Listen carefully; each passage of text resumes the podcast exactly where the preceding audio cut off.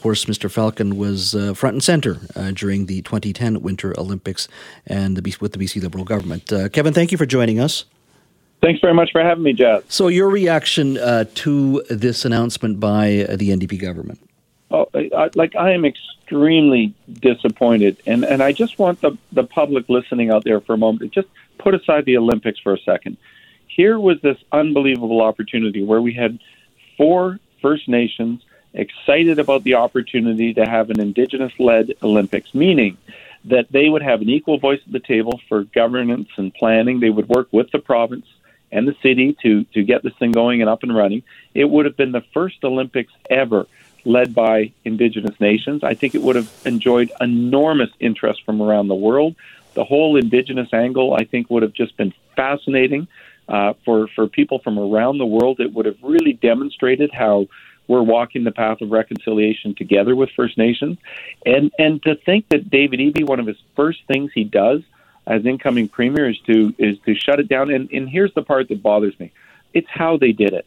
Why couldn't they at least meet with these folks that have been working so hard for so many months at their own cost with no support from the province to try and bring this forward? They were excited about it and to give them a kick in the teeth like that uh, with you know a few hours notice, I just think is a real setback for for reconciliation from people. Frankly, they're always virtue signaling about it, but when it came to doing something that could have really advanced the cause, um, just really let down First Nations and and I think the broader province. I think it's a huge missed opportunity. What do you say to the argument that look, we have priorities. There's only so many finite amount of dollars here. We've got huge issues with um, healthcare system that is uh, strained under COVID.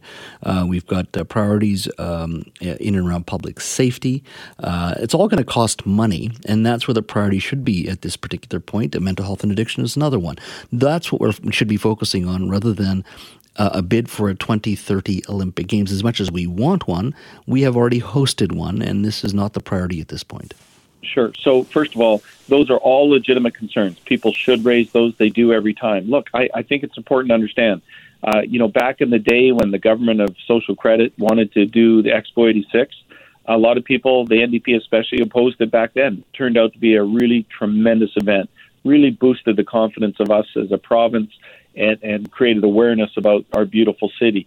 Uh, 2010, same thing. You know, the NDP were strongly opposed to that. In fact, David Eby, I recall, he was with the BC Civil Liberties Union, was having his people follow around the police and was trying to uh, protect the rights of anarchists to riot in the streets and to cause all kinds of problems there, and said that you know it was going to turn BC into a police state.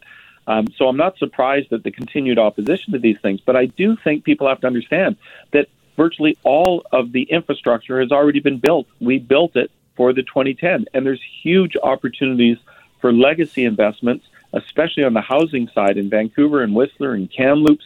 That was part of what the uh, the four First Nations were talking about.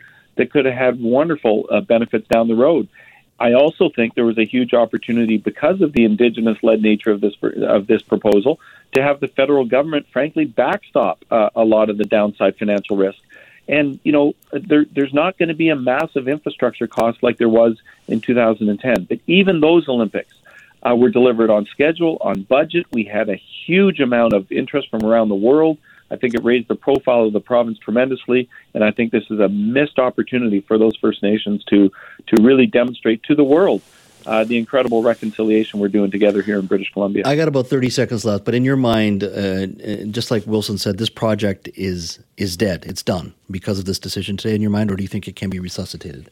Well, I think it could be resuscitated with, with you know the right leadership that says, "Hey, wait a minute! Like, why wouldn't they at least have a meeting with the federal government and the First Nations first before they make this decision? Get everyone in the room, the city, the the feds, the First Nations, and say, look, can we do this in a way that makes sense, that protects the downside risk to taxpayers, that advances the cause of reconciliation? I think they could have. It's a huge missed opportunity. They said no. They did it in a very discourteous way that I think is not consistent with their, you know, the talk that they always talk about with reconciliation.